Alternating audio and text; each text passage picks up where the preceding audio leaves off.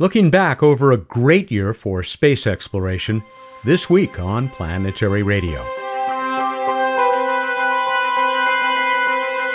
Welcome. I'm Matt Kaplan of the Planetary Society with more of the human adventure across our solar system and beyond. If you've been in deep cryogenic hibernation all year, well, you might be thankful you missed much of what's happened here on Earth. But that is not true for the world of space science, development, and exploration. In fact, space has been one of 2021's great success stories. We'll tell that story as six of my Planetary Society colleagues join me for our annual review, beginning with Society CEO Bill Nye. At the other end of the show waits Bruce Betts with another great What's Up review of the night sky, a random space fact this week in space history, and a new space trivia contest, of course. I can always recommend our free weekly newsletter, The Downlink, but this week I'll direct you first to the latest issue of our wonderful quarterly magazine, The Planetary Report. Why? Because it does what we can't do on the radio or in a podcast. It proudly displays our favorite space images from 2021, along with a great beginner's guide to night sky photography. There's more, but my favorite feature is an interview with my first boss at the Society. Charlene Anderson was also the first person hired by our three founders. She created with them the Planetary Report and served for many years as our associate director. Our members receive the printed version, but the free digital edition of the Planetary Report is available to all at planetary.org slash planetary-report. Bill, Happy New Year to you and happy new era of astronomy, I hope, as uh, that big new telescope unfolds. I really wanted to get you on the show, not just to help us close out the year, but to help us celebrate the beginning of this new mission of discovery, the James Webb Space Telescope. It's fantastic, everybody. So, hearken to our founder at the Planetary Society, one of our founders, Bruce Murray. He uh, talked all the time about the so called unknown horizon. So you might say, what is James Webb going to discover? Well, it's going to go, it's going to look at light coming from the most distant reaches of the universe that we know of. It's a time machine looking back in time. And these are wonderful things. It's going to fill in paragraphs in the story of our solar system. These are all wonderful astronomical turns of phrase. But it's ultimately what are you all going to find with this telescope? We don't know. That's why we built it to see what's out there. And so, everybody, it really is an unknown thing, but it is the next logical step in cosmology, uh, cosmological exploration in astrophysics, and looking farther and deeper into the past. Thank you. I suspect in the conversation I'm about to have with a bunch of our colleagues that we're going to talk about what a great year it has been for planetary science. And if you would like to address that, because I think it's also been a good year for the Planetary Society. Well, we've had a great year at the Society, even though there's this doggone pandemic. We've grown. Thank you out there for uh, your support of the Planetary Society. We have at last a microphone on Mars. Mm. Uh, and that's from 20 plus years of work. You know, I was a member when the Mars microphone was proposed in the 1980s and then it got put on the Mars polar lander, which became the Mars crash into the surface of Martian South Polar. And so there is a already there was already a microphone on Mars. Unfortunately, crashed in 1999. Curiosity rover is still doing amazing stuff. The Perseverance rover is doing amazing things. The Ingenuity helicopter, mm. everybody. You all, we all might take it for granted. It's been the holidays gift giving season. Many of you received a drone. You got a drone as a gift, and now you're taking pictures of your neighborhood from the sky. And you say, oh, this is great. This is all worked out. Well, on Mars, there's no air. To get the rotors to support the weight of this extremely lightweight spacecraft in very, very thin air, it's got to run at like Mach 0.6. It's like it's got to be just whirring all the time. And it worked the thing takes extraordinary pictures. And, you know, you talk to any geologist, first of all, they want to know what the rocks look like. They want to know what's inside the rock. And they also want to know where to go. They want what they call mobility. They want to be able to go from where they are to where they see a cool or interesting set of rocks to go examine them. And so, everybody, it is very reasonable. I'm not guaranteeing it, but it's very reasonable that in the next decade, we'll have samples back from Mars. So, in the next decade and a half, somebody will have found evidence of life on Mars. They'll have found a rock with fossilized Martian pond scum in it. And this will change everybody's view of what it means to be a living thing. Every it will the world will change. It's a very exciting time, and this year has been an exciting time in space exploration. Meanwhile, Juno spacecraft out of Jupiter is finding new amazing stuff about what goes on in the middle, uh, the core of Jupiter. You would say, well, how does this affect me? Well, people have wondered is there such a thing as metallic hydrogen in large quantities? And by that, I mean the size of the Earth's moon. um, what does that mean? How does that stuff behave? In other words, it's not like a metal that you and I might be familiar with. Maybe it has this other extraordinary properties, and then maybe I'm just making this up, but maybe it will lead to fusion here on Earth because we'll understand the properties of hydrogen and protons that much better. You just don't know what you're going to find. And for sure, the uh, Europa Clipper is on the books. It's going to fly to Europa, the moon of Jupiter, with twice as much seawater as the Earth. Who knows what we're going to find there? Are there living things like the deep ocean vents here on Earth? Whoa, dude. anyway, these are extraordinary, but not out of the question ideas that are worth pursuing. And I remind everybody the cost of planetary missions is so low compared to all the other stuff we spend our intellect and treasure on. Spend intellect, apply our intellect and spend our treasure on. You guys, thank you all, uh, you guys, my listeners, Matt's listeners, thank you for your support. It's been an extraordinary year. If you're listening and you're enjoying this podcast, and you're for some reason not a member of the Planetary Society, well, get on board, people uh, because we give you access to the people who make the decisions. We had another great year of engaging the public with members of the US Congress and Senate. By doing it virtually, we had more people from more states engaged, in a sense, more directly than actually being there the way we were a couple years ago.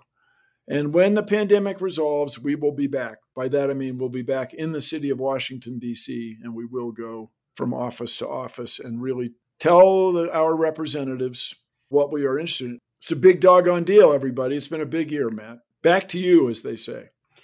It has been a terrific year. I am um, thrilled to have spent it with you and all of our colleagues, Bill, and I look forward to another turn around the sun. Maybe, maybe we'll have a few, and and to that great moment when we discover that uh, we, we answer that second of your questions and discover that we're not alone. So, everybody, if you're out there, these are the two questions that Bruce Murray used to ask, and Lou Friedman. Are we alone in the universe? And where did we come from? To answer those questions, you've got to explore space. Our own LightSail 2, which is in orbit right now and still do, taking amazing pictures and still demonstrating that if you figure out how to fly it, as the team has done, you can keep the thing aloft an extra two years, like far beyond its original mission. So, for you Planetary Society members and listeners everywhere, whether you're members or not, thank you, thank you, thank you. Let's get out there and change the world. Thank you, Bill. We'll return to LightSail when we bring Bruce in for uh, this week's edition of What's Up. Hey, ask him what's going on. One boom didn't. One boom has got a kink in it. Okay. And do, do you know why? No. Nobody knows why. and so that's that's why why it's worth investigating to try to understand it. All right, you guys. Happy New Year. Thank you all for your support. Happy New Year, Bill. That is the CEO of the Planetary Society, Bill Nye. We've got a lot to share today, so let's go straight to my conversation with four more of my talented colleagues. You've heard them before on Planetary Radio. Editorial Director Jason Davis, Senior Space Policy Advisor and Chief Advocate Casey Dreyer, Communication Strategy and Canadian Space Policy Advisor Kate Howells, and Editor Rae Paoletta. We gathered around a virtual water cooler on Monday, December 26th. Welcome, one and all. I know that you are all celebrating just as I have been. I mean, now that people are hearing this when it's published, the JWST, the James Webb Space Telescope, has been up there, and at least as we speak, everything's going great. And so, yay, everybody! Yay! yay. Goodness! Great job, little telescope. Casey, you probably know better than anybody what it's, uh, at least in this group, what it has taken to get to this point with this big telescope. It's quite a milestone, isn't it? I mean, this is literally a once in a generation event that we've witnessed. It has taken a quarter of a century to build and launch this incredible capability.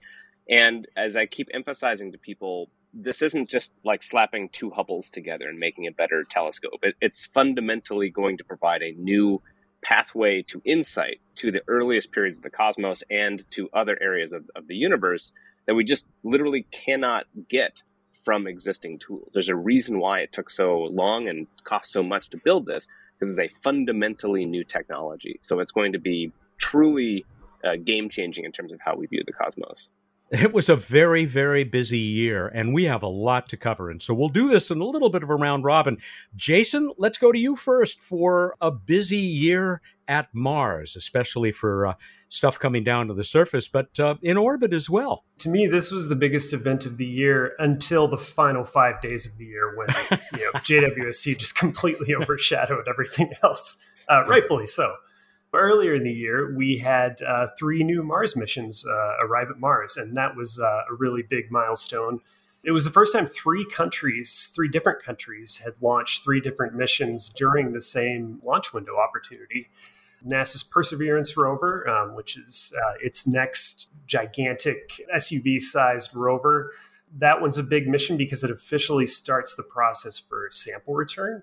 Uh, it's going to be collecting uh, samples and you know leaving them for future missions to collect. And we got some amazing imagery from uh, Perseverance as it landed. Some cool cameras that took pictures of its parachute and its uh, jetpack and, and all of that around the same time, we also had Tianwen-1 uh, arrive at Mars, and that's China's new Mars mission. Um, nobody has ever been successful on their first try the way that uh, China was. Just really pulled it off really well.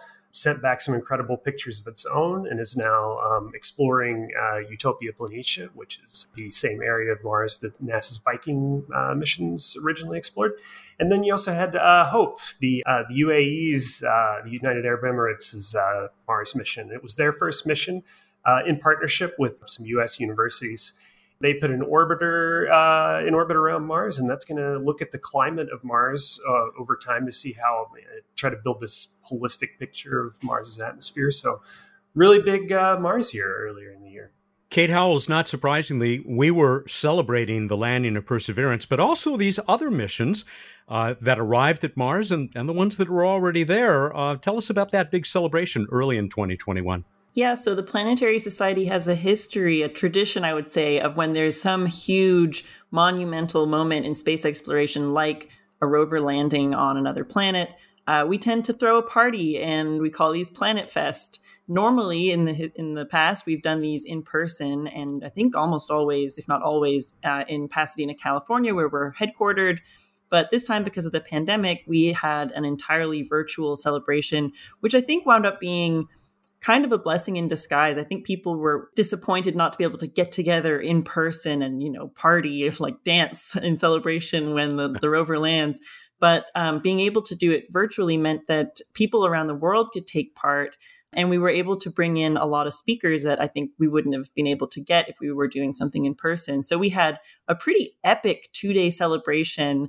Uh, we had over 1,500 people take part altogether virtually, which was just phenomenal. Um, we had 61 experts talking during 21 different sessions. So it was kind of like this big conference, and people could tune in live, ask their questions. All of the video recordings are still available on our YouTube channel, so anybody can go and watch them, learn a ton about Mars exploration, you know, science fiction, video games, um, all kinds of stuff related to space exploration. And then we had a live watch party for the actual landing of the Perseverance rover, uh, which was very, very exciting. So it was great to be able to mark all of these arrivals at Mars, um, the sort of new era of Mars exploration with uh, new countries taking part and this uh, incredible new rover, um, being able to celebrate all of that with people around the world was just fantastic.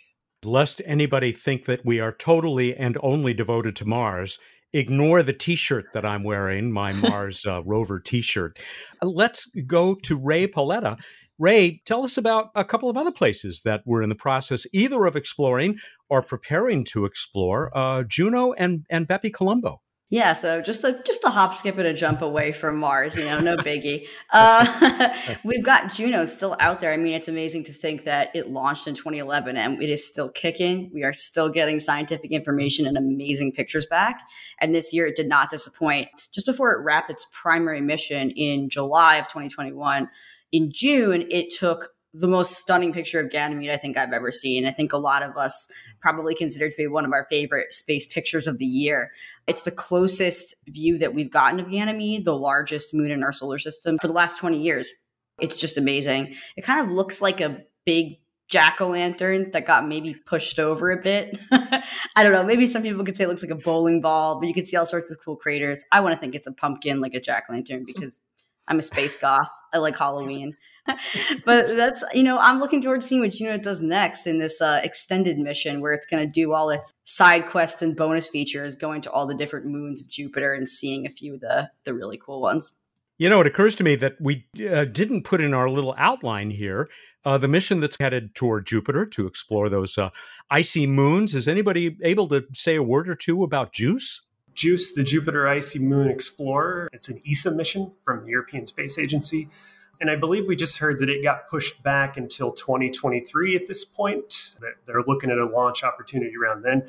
Anyway, whenever it launches, yeah, it's going to go into Jupiter orbit first, and then it's going to slowly spiral in and explore the outer three moons and make some really close uh, passes of those and really try to unpack uh, in a way that no other mission has done before, um, really try to see what's going on with their surfaces and maybe de- try to determine whether they have subsurface oceans or get some more data on that. Yeah, that'll be a really cool mission happening uh, just a couple uh, years before Clipper launches, NASA's Europa Clipper mission. So some good signs to come. And maybe if they get lucky, fly through a plume or two. Rae, back to you and back to Mercury. Yeah, yeah. I mean, who else is doing it like BepiColombo right now, right? Like who, nobody. Um, it's really cool to see BepiColombo on its way to Mercury after it performed the second of two Venus flybys this year. It'll need all the help it can get so it can get on its way to the planet. It took some really cool pictures of Venus, though. It looks like a almost like a radioactive cue ball from a distance. Like it's really, really bright so you couldn't get that many amazing, you know, up close, close and personal details, but it was still cool to see the planet. I think what's next for BepiColombo is it's got to do six Mercury flybys before it actually can enter the correct orbit. So we'll be watching and cheering it on from afar.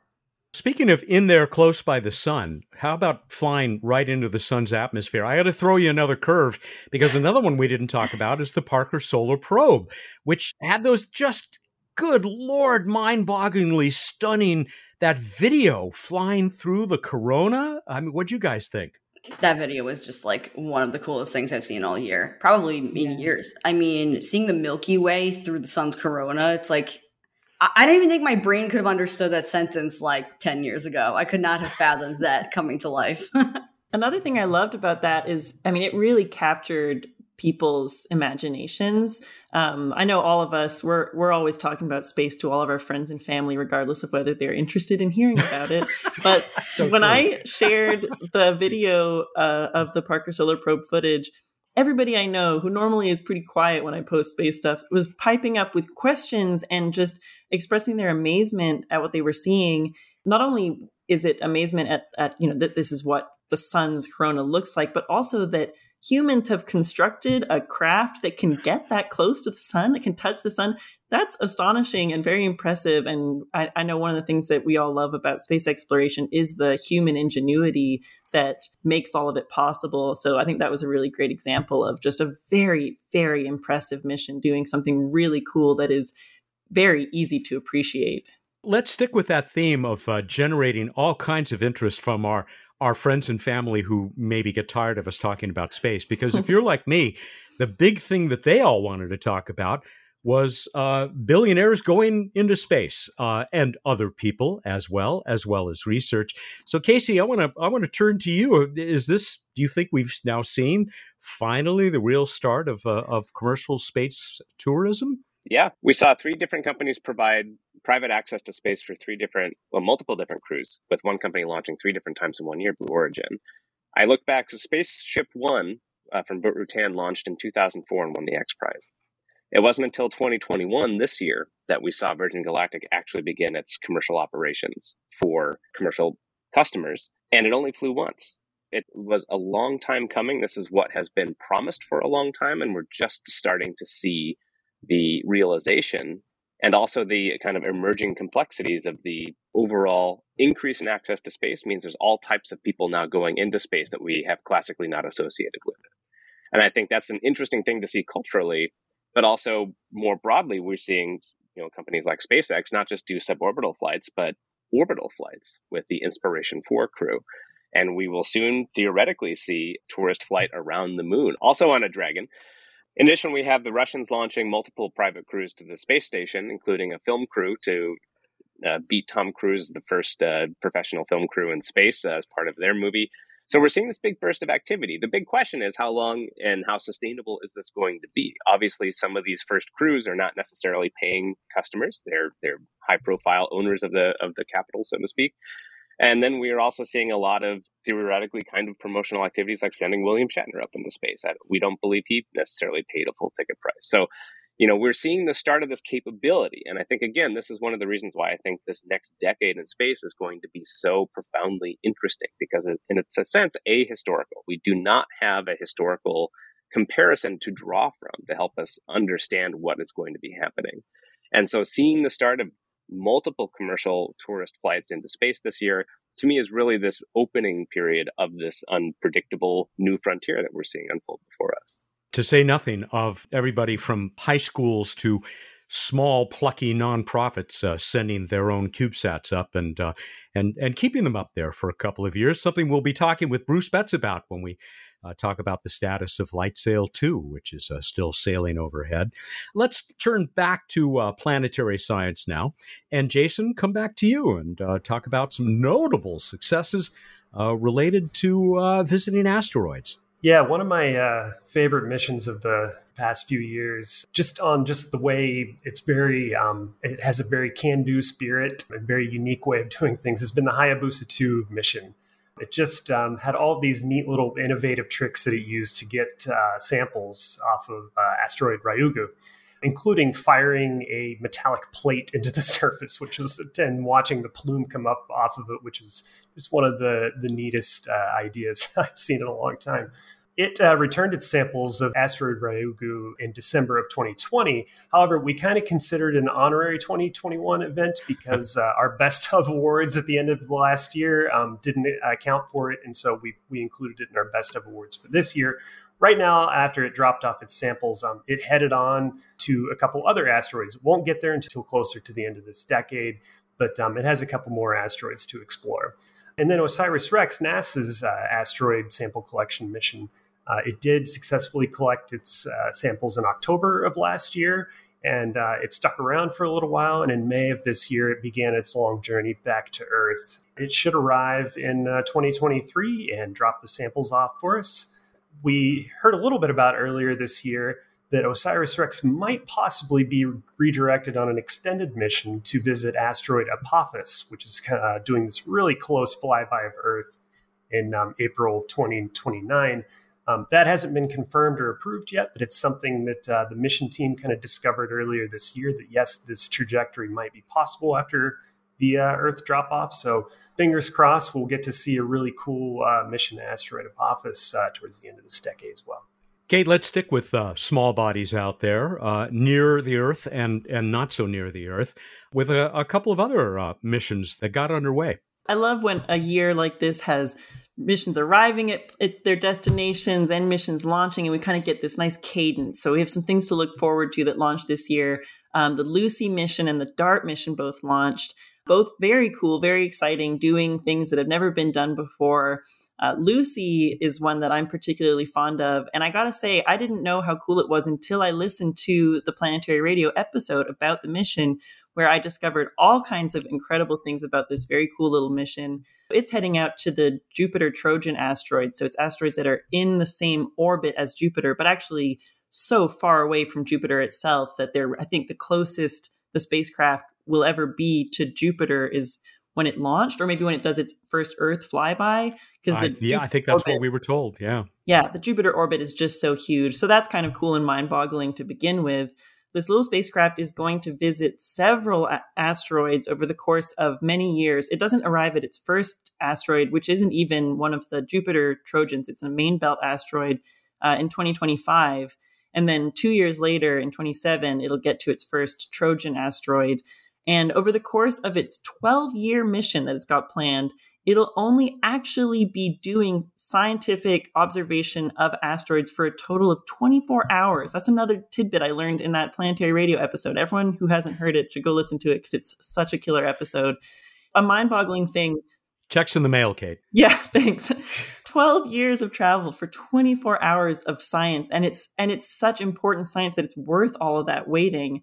It's such a cool mission. It's once it's done its observations of the asteroids, it's going to continue orbiting the sun forever basically.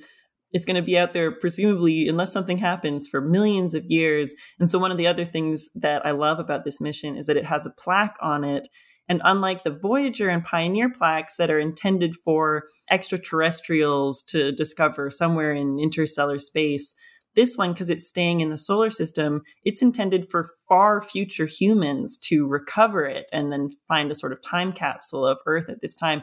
So it's that poetry that we love, you know, the the the beautiful, thoughtful visionary stuff of space exploration when we think about what it means that we're sending something out into the solar system that could be there for millions of years.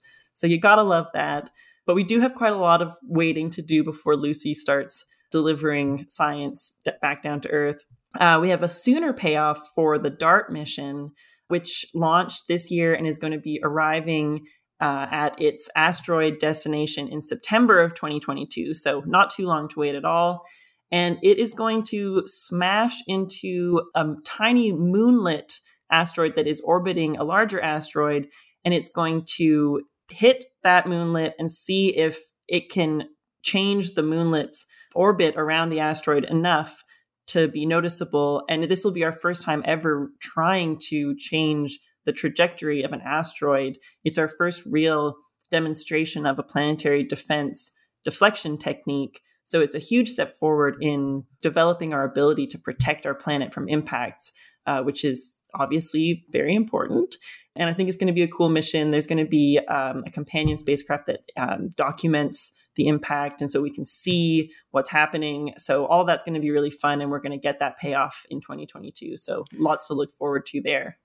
Yeah, that little companion, a little uh, Italian CubeSat. Hope that works out. And DART, of course, double asteroid redirection test.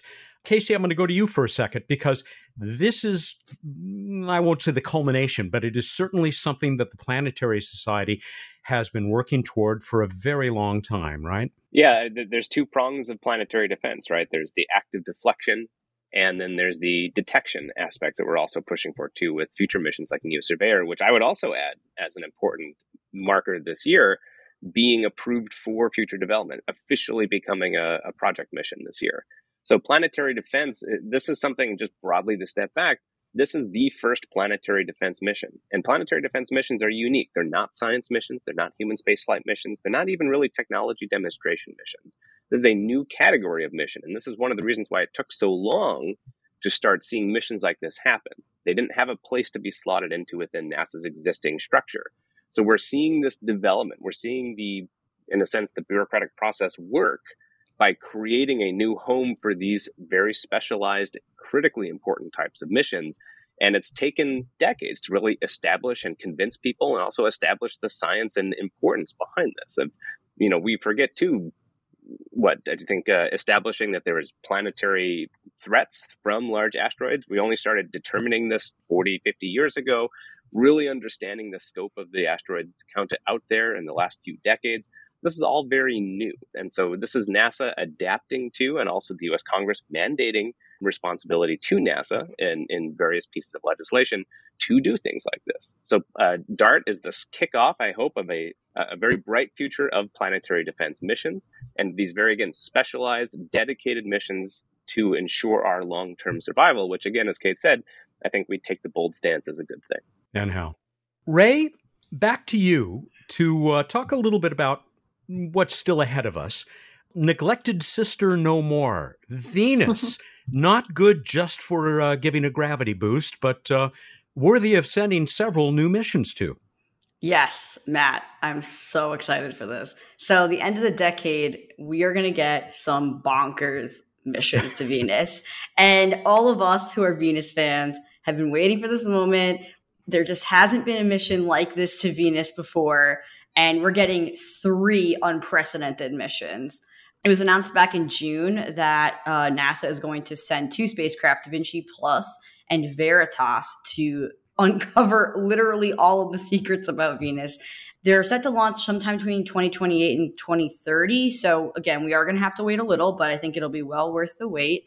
We're supposed to learn more about Venus's uh, plate tectonics or lack thereof. That's kind of a strange mystery of Venus.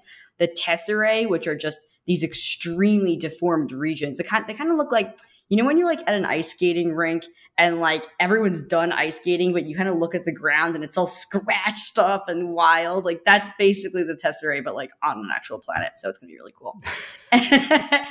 Then we got news shortly after oh and how could i forget? Sorry i have to interrupt myself there. We're also going to learn about the potentially active volcanoes on venus it's just the best planet it's so spicy like i can't wait we also got news later about the European Space Agency sending its own mission called Envision, which is going to do some really cool high resolution radar mapping. It's going to study the atmosphere, and I believe that launches in the early 2030s, but a firm date has not been set. Casey, listening to all of this, one might be led to think that these are good times for planetary science and maybe for all of space science. Um, tell us the current status of things briefly, as you often do on the monthly space policy edition of Planetary Radio, uh, but particularly looking at the end of the first year of the Biden administration. Yeah, well, we've seen some really promising starts in terms of allocating resources for NASA science and NASA just in general. Uh, the Biden administration took power uh, this year in the United States and put out its first budget proposal for NASA for fiscal year 2022. It exceeded our recommended growth levels by a few percent. So it was uh, 7% growth for NASA, record levels of funding for planetary science, uh, increases for earth science, astrophysics. NASA science just does very well in this budget and has generally been you know, supported by Congress uh, as it has been so in the last few years. I think back to when I first started at the Planetary Society when we were fighting this rearguard action to try to prevent cuts or, or to prevent cuts from being as bad as they were originally proposed. Now we're seeing continued growth. There's almost universal acceptance that NASA science is important and worth funding. And we're enabling all of these types of missions that we're talking about today, not just the ones that we're seeing finally happen, but as Rae was talking about, the ones that will be happening now, thanks to these long term budget commitments from the past and current administrations and multiple types of US Congresses. So this is really good times for NASA science, and it's enabling the types of stuff we wanted to see. It enables NASA to take risks with big missions like James Webb. It enables NASA to attempt to send humans back to the moon, to work with other companies, and industry, and other nations to achieve that goal, and then also to you know really pursue these ambitious missions like Mars sample return, the Roman Space Telescope, and then these future commitments for long-term efforts to search for life in the universe. And none of this happens without the money to do it. The one thing that doesn't get cheaper with time is people's salaries, right? And and people are at the core of enabling NASA science and NASA missions in general. You can't replace them. And that's why you cannot just do more with less. And so in space, you do more with more. And thankfully, we've been seeing the Biden administration support that. Much more of our 2021 Space Review is just ahead here on Planetary Radio. Hi, everybody. It's Bill. 2021 has brought so many thrilling advances in space exploration. Because of you, The Planetary Society has had a big impact on key missions like the Perseverance landing on Mars, including the microphone we've championed for years. Our extended LightSail 2 mission is helping NASA prepare three solar sail projects of its own. Now it's time to make 2022 even more successful. We've captured the world's attention, but there's so much more work to be done. When you invest in the Planetary Fund today, your donation will be matched up to $100,000 thanks to a generous member. Every dollar you give will go twice as far as we explore the worlds of our solar system and beyond, defend Earth from the impact of an asteroid or comet, and find life beyond Earth by making the search a space exploration priority.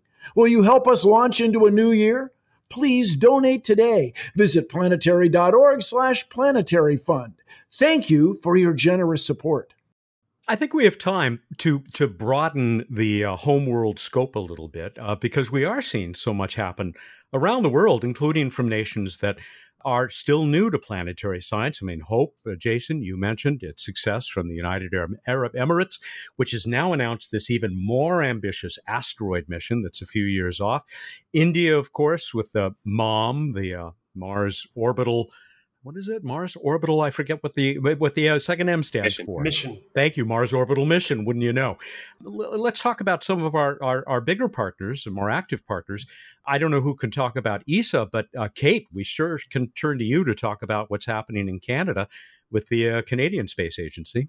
Canada's space program is going strong. We've got a lot of commitments to participate in the Artemis program, returning humans to the moon, and all of the uh, various components, like technological components that uh, play into that overall mission architecture. And a Canadian astronaut is slated to be on the first orbital mission, uh, not a moon landing, but orbiting the moon. And so uh, we're very excited about that. Canada has a long history of being a reliable contributor to international missions. And so we're seeing more of that. Uh, we've also got Canadian instruments on the, the JWST mission. So, really looking forward to highlighting and celebrating that. We do what we can in Canada to remind Canadians that, yes, we do have a space program. The Canadian Space Agency doesn't have the same name recognition as NASA yet. But we're working on that. Um, but anytime we can remind Canadians that we we all have uh, made significant contributions to some of the most exciting missions happening out there. So it's really exciting to to see stuff on the horizon for Canada and to celebrate what we've already accomplished. So yeah, I'd say things things are looking bright for Canadian space policy. And I know this is throwing all of you yet another curve, but uh, anybody who wants to chime in about activity by the European Space Agency and uh, how its funding of space science, planetary sciences is progressing, I mean, it's obviously come up uh, several times already in this conversation. The Europeans have a very different process for allocating funds, and, and they have a, a certain amount of money for the European Space Agency allocated for science over time as a percentage of its budget. And so it's a much more stable, it's a much smaller budget overall. I think the European Space Agency's annual budget is in the six to seven billion dollar range total.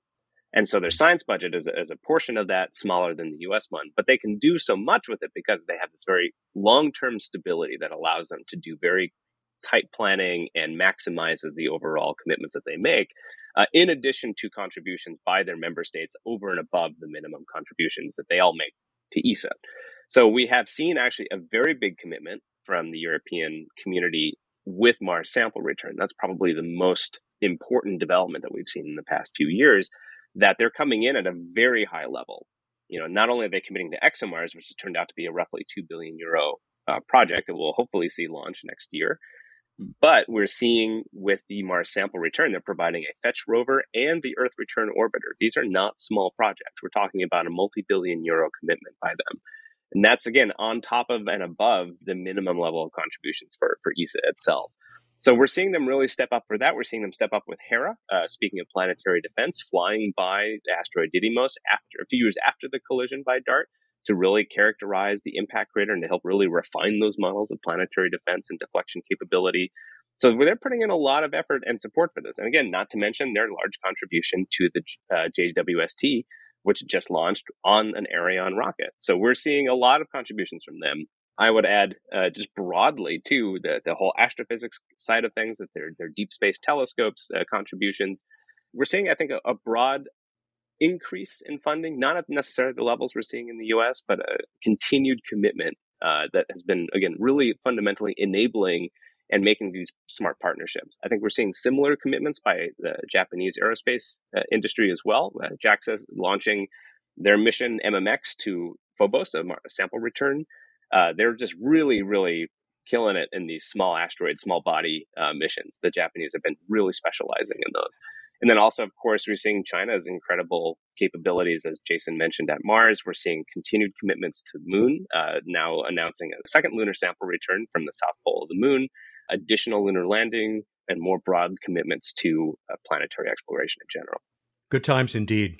Jason, take us up there one more time to that place where uh, little that little outpost of humanity, where people have been living for uh, over twenty years now. Uh, how was the year for the International Space Station? It's safe to say that this is the year that NASA was able to fully realize the power of the International Space Station for for research. They've been wanting the additional capability to get an extra crew member up there for a long time. They've been relying on uh, the Russian Soyuz to transport its astronauts.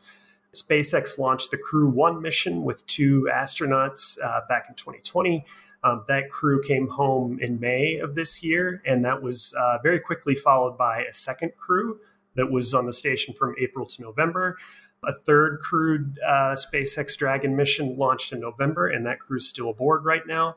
I would say it's a major win for NASA in terms of finally getting this capability up and running that they've been trying to get up and running since the end of the space shuttle program in 2011. At the same time, one of their astronauts, Mark Vande Hei, started a year long mission. He went up on a Russian Soyuz. So um, we're continuing to see some uh, NASA astronauts flying aboard the Soyuz. He um, will be up there for about a year and even surpass uh, Scott Kelly for that uh, long duration ISS mission uh, at the same time, Russia finally got its Nauka module launched and installed. Um, they had been working on that for a very, very long time, and um, that module has been through a lot of problems on the ground. Uh, they finally got it into space. Um, there was a lot of drama as they got it docked to the station, and its thrusters began firing and uh, unexpectedly and knocked the ISS out of its correct orientation. Finally, got all that under control, and that module is now um, uh, up and running uh, on the station for them as well as uh, Casey had said, you know, we're getting these um, commercial tourism missions, or maybe tourism is not always the right word, uh, where we had the film crew come up and um, uh, shoot part of a movie on the space station. This is a Russian crew, director and an actor. So um, yeah, really seeing a lot of activity at the ISS. It's been it's as busy as it's ever been right now. At the same time, China has done the same thing. Uh, its Tianhe core module launched back in April. This is the core for their brand new space station. Uh, they sent their first crew up uh, from June to September. There's a new uh, crew in orbit right now, and in fact, they just went on a spacewalk. So um, China's really um, getting into the swing of things too with their space station. A lot going on, and and I noted uh, uh, a cargo mission just went up with a whole bunch of new science for that national laboratory that uh, or- orbits over our heads. Let's now turn to pop culture, space in pop culture, which Rae is something that you suggested that we uh, add to this uh, conversation. I got to say, yesterday I finished the ninth and last book in the Expanse series. Wow, what a finish! For any of you who have not gone through it, I've been waiting for that book for a very long time. Uh, one heck of an ending. Uh, pardon my French. Um, it was a pretty good year overall for uh, representations of space in uh, pop culture. Rae, you suggested the topic, so you want to get us going? Yeah, I mean, I feel like a lot of the space pop culture moments maybe just snuck in at the end of the year. I'm thinking of Dune and uh, Don't Look Up specifically I mean, and which I really loved both of them, by the way. But I feel like I have to give a very special shout out to Dune for providing me with my new soundtrack to my life. Um, also, just like blowing my mind, man. Like, I uh, I didn't know anything about Dune going in. Like, I went into this movie knowing nothing about the lore. I just didn't know anything about it, and I came out profoundly changed. In fact, I wanted my Halloween costume to be the Shai-Hulud so badly. I tried to make it happen. Like I was gonna buy one of those big like hoop things that cats and children and stuff crawl through, and I was gonna put it over my head. Did not come to fruition, unfortunately, but there's always next year. with big crystal teeth, no no doubt that you'd glue into place. Anybody Yes. else? Uh, anybody else have thoughts about Dune, or what else did you enjoy? Uh, where uh, pop culture uh, turned to outer space. Yeah, I'll second Dune. I went and managed to see that in the theater. I, I had read, I've read maybe three of the books, and I've seen the first movie, um, or at least the one with uh, Patrick Stewart and Sting and everybody. And um, you know, it was really satisfying to see. It was such kind of a meme, almost a meme movie, and uh, it wasn't really taken seriously um, outside of the, the core niche group of people who are really big Dune fans. And then going and seeing it in the theater and I, I was just like wow they're they're going for it. They're taking it seriously. They're going full this is a very dramatic epic uh, story that we're telling here. And I, I absolutely loved it. I just i can't wait for the second part. We got to turn to Don't Look Up. I know not all of you have seen it yet. Of course, we had that conversation with uh, the director, Adam McKay, and our friend Amy Mainzer, who was the science consultant uh, right here on Planetary Radio just a couple of weeks ago. I loved it. I don't think it's it's done as well in theaters as I thought it deserved to do. But my God, has anybody ever seen, for those of you who've seen it, a movie that did such a good job of getting the science right? I think it did a good job of getting the panic right more than anything. Uh-huh, uh-huh. I was like, hmm, this is the appropriate level of anxiety I think we should all feel about A, climate change, which the movie, I guess, was really a, an allegory about climate change. Yeah, I mean, from a planetary defense level, I thought it definitely hit all the right notes. And uh, I thought it was appropriately spooky and scary. And uh, I, there was a lot of laughs, too. I personally thought Jonah Hill was hysterical in that movie. Like, I think he really, for me, he was the winner, except for, of course, like Meryl Streep, who, like, I'm obsessed with also. So, I thought everybody in it was just great. yeah, Um, oh, everyone. yeah. Anybody else have any pop culture highlights uh, to bring up? I was just going to say I'm woefully behind on all the pop culture stuff. I didn't see Dune because I haven't been I haven't felt comfortable yet going back into theaters and I feel like it's a movie you have to see on a big screen but I'm missing my chance so I'm going to have to just watch it at home. I also was a huge fan of the David Lynch Dune so I have to try to put that out of my mind and not compare the two when watching it. And I haven't seen Don't Look Up yet, but I'm going to watch it with my family who are all gathered for the holidays still so that I can teach them about planetary defense because that's always going to be the angle is when there's a pop culture moment and you can use it to teach people about the true important stuff. That's what I'll, I'll try to do. So I have lots to look forward to. As I said to Amy Mainzer and Adam McKay, the only feature film I've ever seen that talked about the benefits of peer review. it actually is a it's a key point in the movie. Kate, I'm so glad to finally meet somebody else who actually kind of enjoyed the David Lynch film as Oh. at least a, a noble effort. I loved it. I was introduced to it, it as a undergraduate when I was, you know, late teens.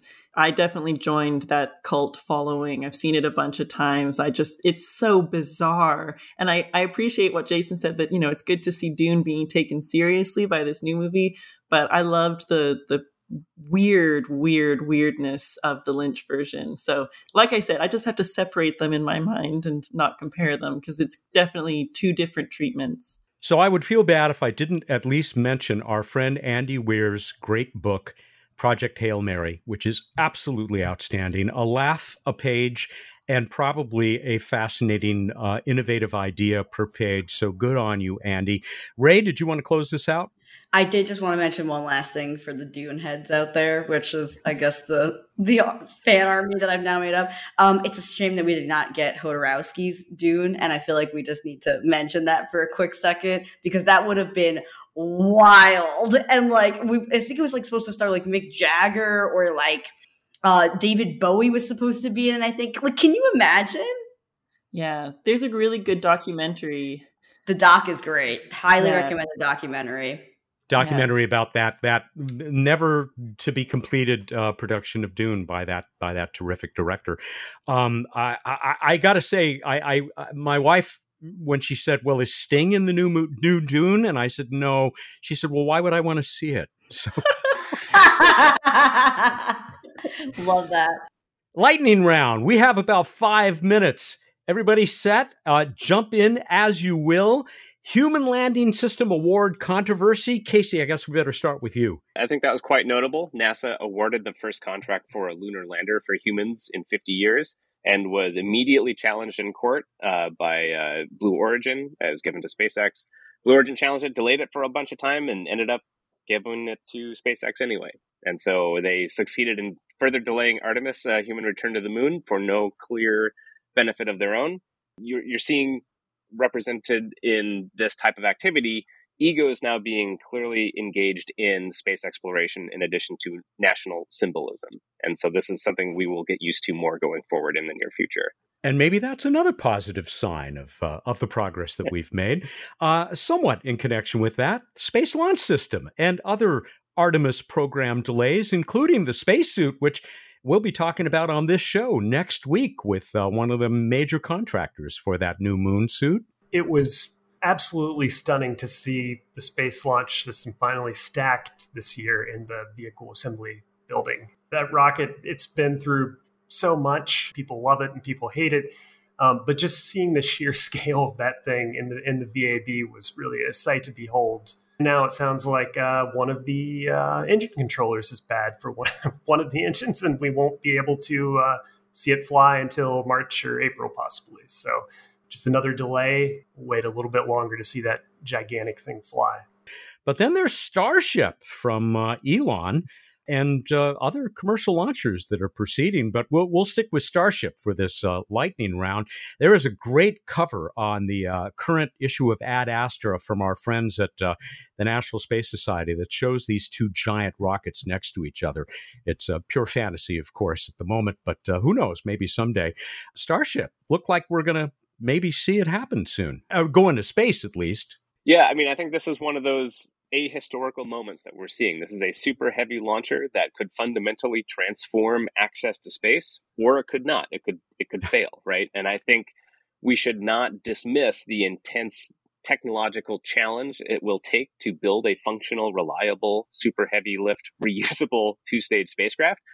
But we shouldn't throw it away either. They have probably some of the best people in the world working on it it's one of these issues that it it's, could be profoundly exciting, but we also need to temper our expectations and understand that this is still operating in the realm of physical realities that have limitations and, and issues just like everyone else. But what's so exciting about it is that they're doing it all in the open and it seems to be happening so rapidly. And it is a fascinating contrast to the more staid process of the SLS construction, where, again, the, the fundamental difference is when NASA does a project like the SLS, it's fundamentally a NASA project, even though Boeing's building it, they have the burden of national symbolism. They have to deliver. And that makes it a very conservative development process. It's easier to take the hit in the development as long as the ultimate thing succeeds. When you have a company doing a project, and particularly the way that SpaceX has set it up, uh, uh, they're allowed and allow themselves to fail. And they can fail publicly, and that's okay. They don't get Congress breathing down their neck if that happens that gives them a lot of freedom to experiment and try things out. And we're seeing again the two things really compared to each other is very interesting uh, thing to look at. And Starship again, we will see which one will launch first, uh, Starship or SLS in 2022. Europa Clipper got a quick mention uh, earlier in our conversation. And were any of you also relieved uh, when we saw that it's uh, going to head out toward Jupiter on top of a Falcon Heavy and won't have to wait for a Space Launch System rocket, and SLS? Rae? I think it was the right call. It's going to just be an easier timeline, to be honest. Um, I'm super excited for that mission, by the way. Remembering correctly, it's like 2024 that it launches, right? So we still have a couple more years. Yeah no one wanted a repeat of Galileo waiting for its ride on the space shuttle and then having a hardware fault as a consequence of that. It also saved literally a billion dollars for the program in multiple, not just the cost of the SLS, but the cost to adapt it to launch on what turned out to be a very rough ride on an SLS for a science mission. So NASA made the right call, but it wasn't NASA's call to make. Congress made the right call. But they had to change legislation. Previously, NASA had been mandated by law to launch in the SLS. That changed this year to the right consequence, and NASA was able to, to make the right call based on that. We're in our last few moments. What else do you folks want to bring up before we close this conversation?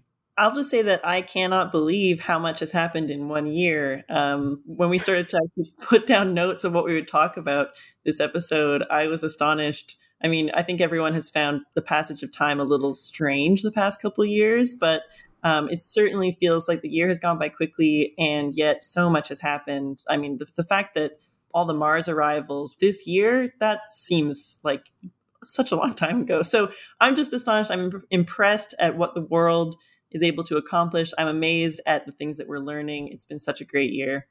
It just further goes to my feeling that the 2010s were a transition decade in space. And now we're seeing the outcome of that long extended transition where there just wasn't as much happening. And it's going to continue seeing stuff like this over the next few years based on a lot of work that's been happening for more than 10 years. So this is an exciting time to really be on the out, you know, the, the end period of that long and painful transition. Similar to Kate, I feel that these last couple years have been really difficult, but I think that space and space exploration does a really good job of providing hope.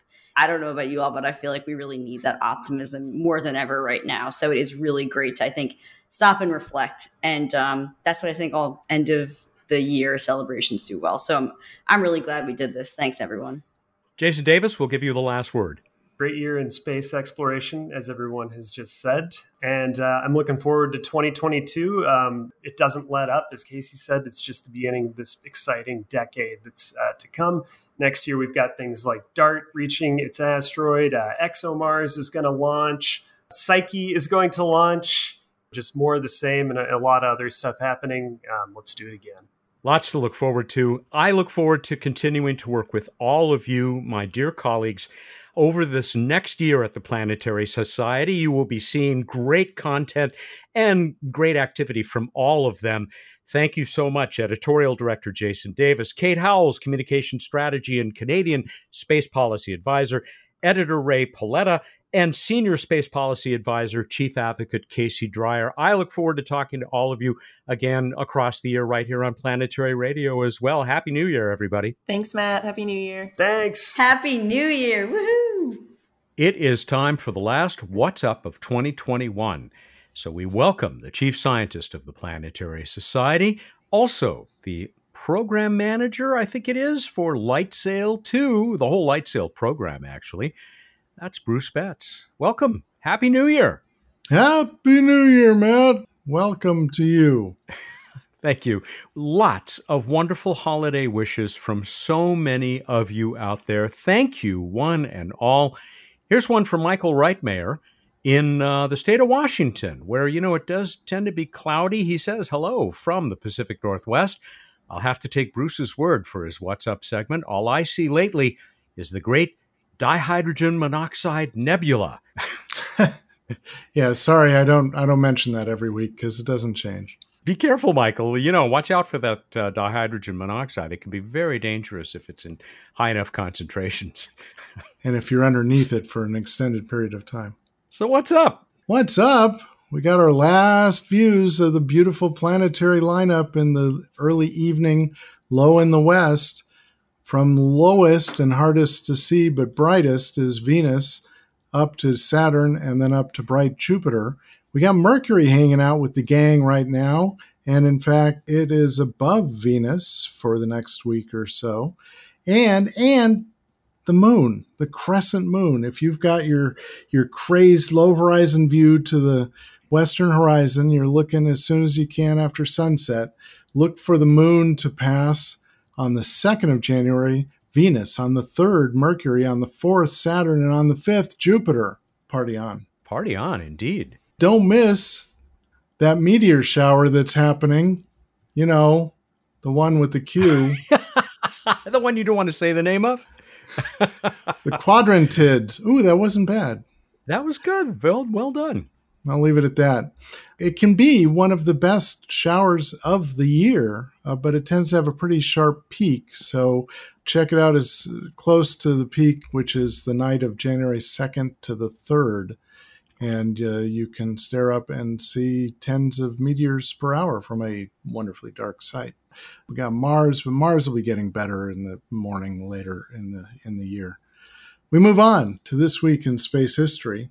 To no, it's going to be 2022. That'd make it three years ago in 2019. New Horizons did the farthest flyby of an object from Earth ever when it flew by the 50 kilometer diameter Kuiper Belt object Arrokoth. And I was out there. I was uh, with the crowd at the Applied Physics Lab uh, in Maryland, and it was uh, it was a heck of a great uh, event. We had quite a party. Uh, I thought you meant you were out there with Arrokoth. Wow. it was a, just a quick visit. And the 120th anniversary of the discovery of Ceres, which now would be the first discovery of a dwarf planet. At the time, it was a planet, and then it became an asteroid, or even occasionally was a comet, and became a dwarf planet. And so it's had a real identity crisis, but happy 120th anniversary. I had no idea that it was considered for any period of time as a comet. Well, I may have made that part up. No, that's what I've read. I couldn't find anything concrete on that. So you, you might be right. Uh, everything else is everything else is true. I swear it. Speaking of truth, I go on to random space fact. At the end of 2021, which, you know, it is, we have the most craft operating at Mars ever. By my count, 13 of them. Eight orbiters, three rovers, one lander, and one helicopter. well done, well done. I, am waiting. I was waiting for the five golden rings, of course. That's a, that's a totally different song. I would totally different. Shall we move on to the trivia contest? I said, who do we have to thank for suggesting the planet name Uranus? How'd we do, Matt? This was quite a response, a near record response, partly because we heard from a lot of young people who are lucky enough to be in Mr. Chris Midden's sixth grade science class in good old Carbondale, Illinois. Yay! Where, by the way, they are just yeah, they are just over two years from their second total solar eclipse in seven years, because Carbondale, that's where the paths of these two eclipses eclipses happen to pass each other or cross over each other. So, uh, hello, uh, all you uh, boys and girls out there, and uh, hello to Chris, who we uh, got to meet when we were there for the first of those uh, total solar eclipses. I have an entry here, a first time entry, or at least a first time winner, from Brian Gott in Ohio. He says it was German astronomer Johann Bode who suggested calling it Uranus in keeping with the tradition of using names from mythology. William Herschel, who discovered it, we've talked about this before, wanted to name it after King George III. Imagine, says Brian, sending a probe to planet George. I don't know. I, I'd kind of like that, I think. Is he right, though? he is indeed correct. Bode came up with the name that was seen elsewhere than Great Britain is less offensive as Georgium Sidus, George's star uh, named after George III. So eventually Uranus got uh, uh, taken as the name, and we've been discussing pronunciation and making cheap jokes at its expense ever since, at least for the English language speakers of the world. And we are not done with those cheap jokes. Uh, we'll have oh, a few in a moment. I thought uh, not. Congratulations, Brian. We are going to send you that beautiful 2022 International Space Station wall calendar. We'll get that in the mail to you uh, very soon from our Pasadena headquarters. Before we get to the bad jokes, uh, Barry Olson, Alberta, Canada, and a bunch of other people said Bode or Bodie, uh, based that name, Uranus, on the name of the Greek god of the sky, Ouranos.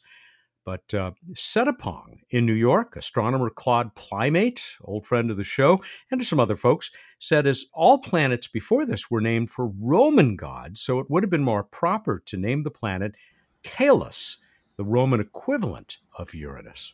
Yeah, Uranus, my impression is sort of a Latinized version of Uranus, and I don't know how to pronounce either. So yeah, it's uh, it's confusing, but it happened. Torsten Zimmer in Germany.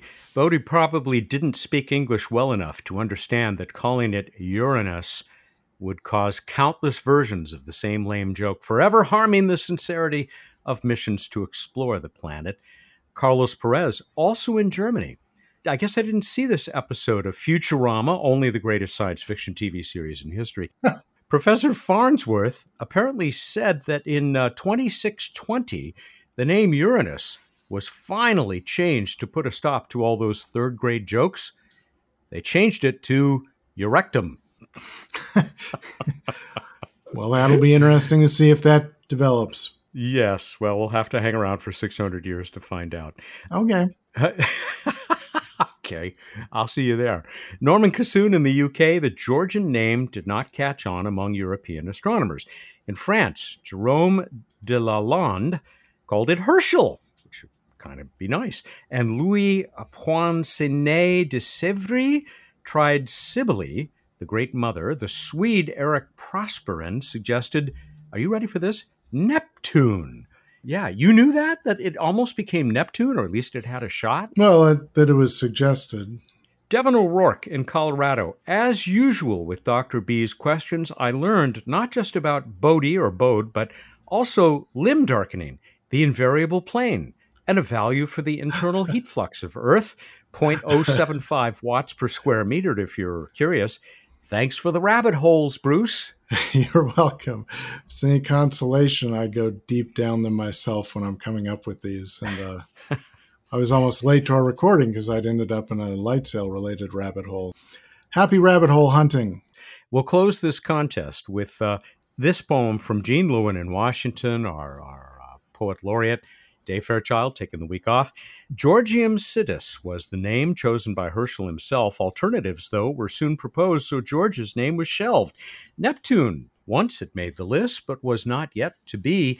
70 years transpired before everyone could agree. Given the name Uranus, named for Saturn's pop, proposed by Johann Elert Bode, his suggestion we would adopt. Oh, yeah, it does make a nice thematic thing that you've got uh, Saturn as Jupiter's father and Uranus or Uranus as the Greek equivalent. Anyway, Greek and Roman miss, but you got father, father, father. Speaking as a father, I like it. Hey, Dad, what do you have for next time? Well, Dad, I've got a simple question, but I've got caveats to try to prevent the trick question confusion.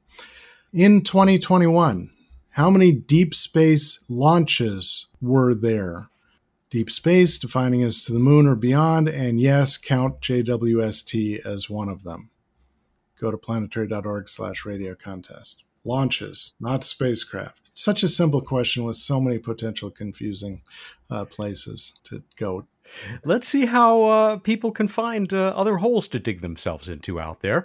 Uh, they have to do that, though, by the 5th of January. January 5, that's Wednesday at 8 a.m. Pacific time to get us the answer for this one. And, you know, it's just the beginning of the year. Let's give away another one of those ISS, International Space Station, wall calendars. They're, they're beauts. They really are. All right, we're through that. It's your contribution now to the best of 2021. And who would yes. be better to tell us about the status of LightSail. Light Sail, the Planetary Society Solar Sail spacecraft, launched in 2019, is still flying. We're still working with it. I'm still taking pretty pictures when I can. Team's still working to make it sail as efficiently as possible. I think I quoted Charles Dickens in a recent webinar. I'll do it again.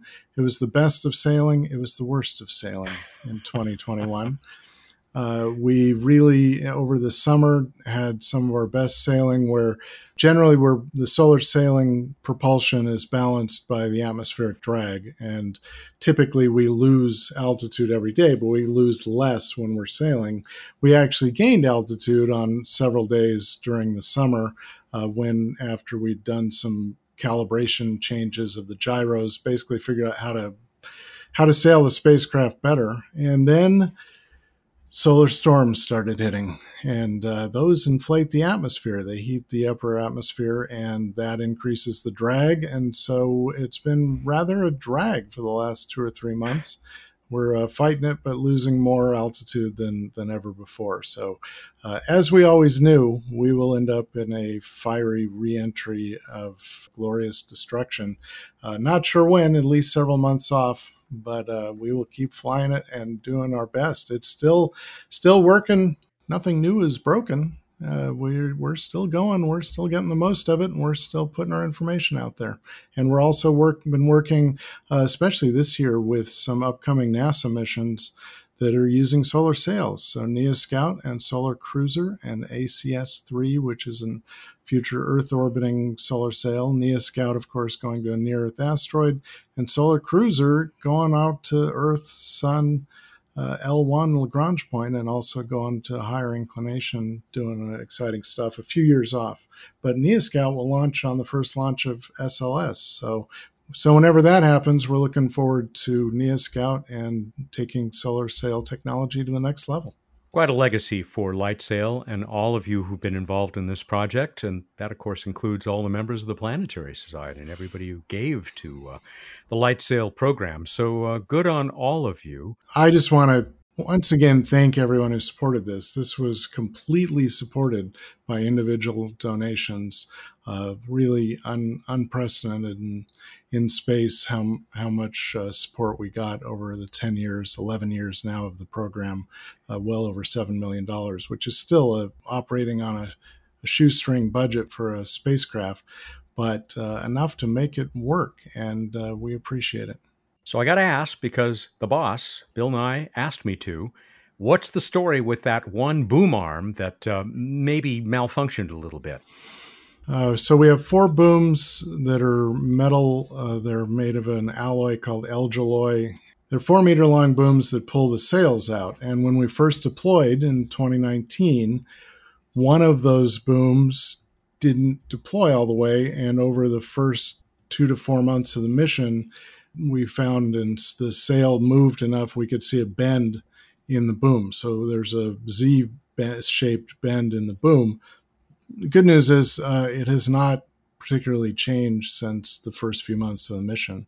So we're still in a stable sailing configuration. I think we've satisfied Bill's uh, request. And I think we've uh, finished another uh, week, the last one, as I said, of 2021 of What's Up. Excellent. All right, everybody, go out there, look up the night sky, and think about 2022 and all the cool space stuff that's going to happen. Thank you. Good night. And we'll be reporting all of it to you, including here on uh, What's Up with the Chief Scientist of the Planetary Society, Bruce Betts. Uh, looking forward to another year with you, Bruce. And I with you, Matt. Thanks for big fun once again this last year. Planetary Radio is produced by the Planetary Society in Pasadena, California, and is made possible by its members. Thank you, one and all.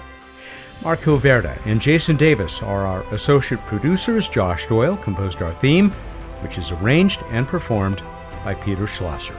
Thank you to you guys, too, and Happy New Year, everyone. ad astra.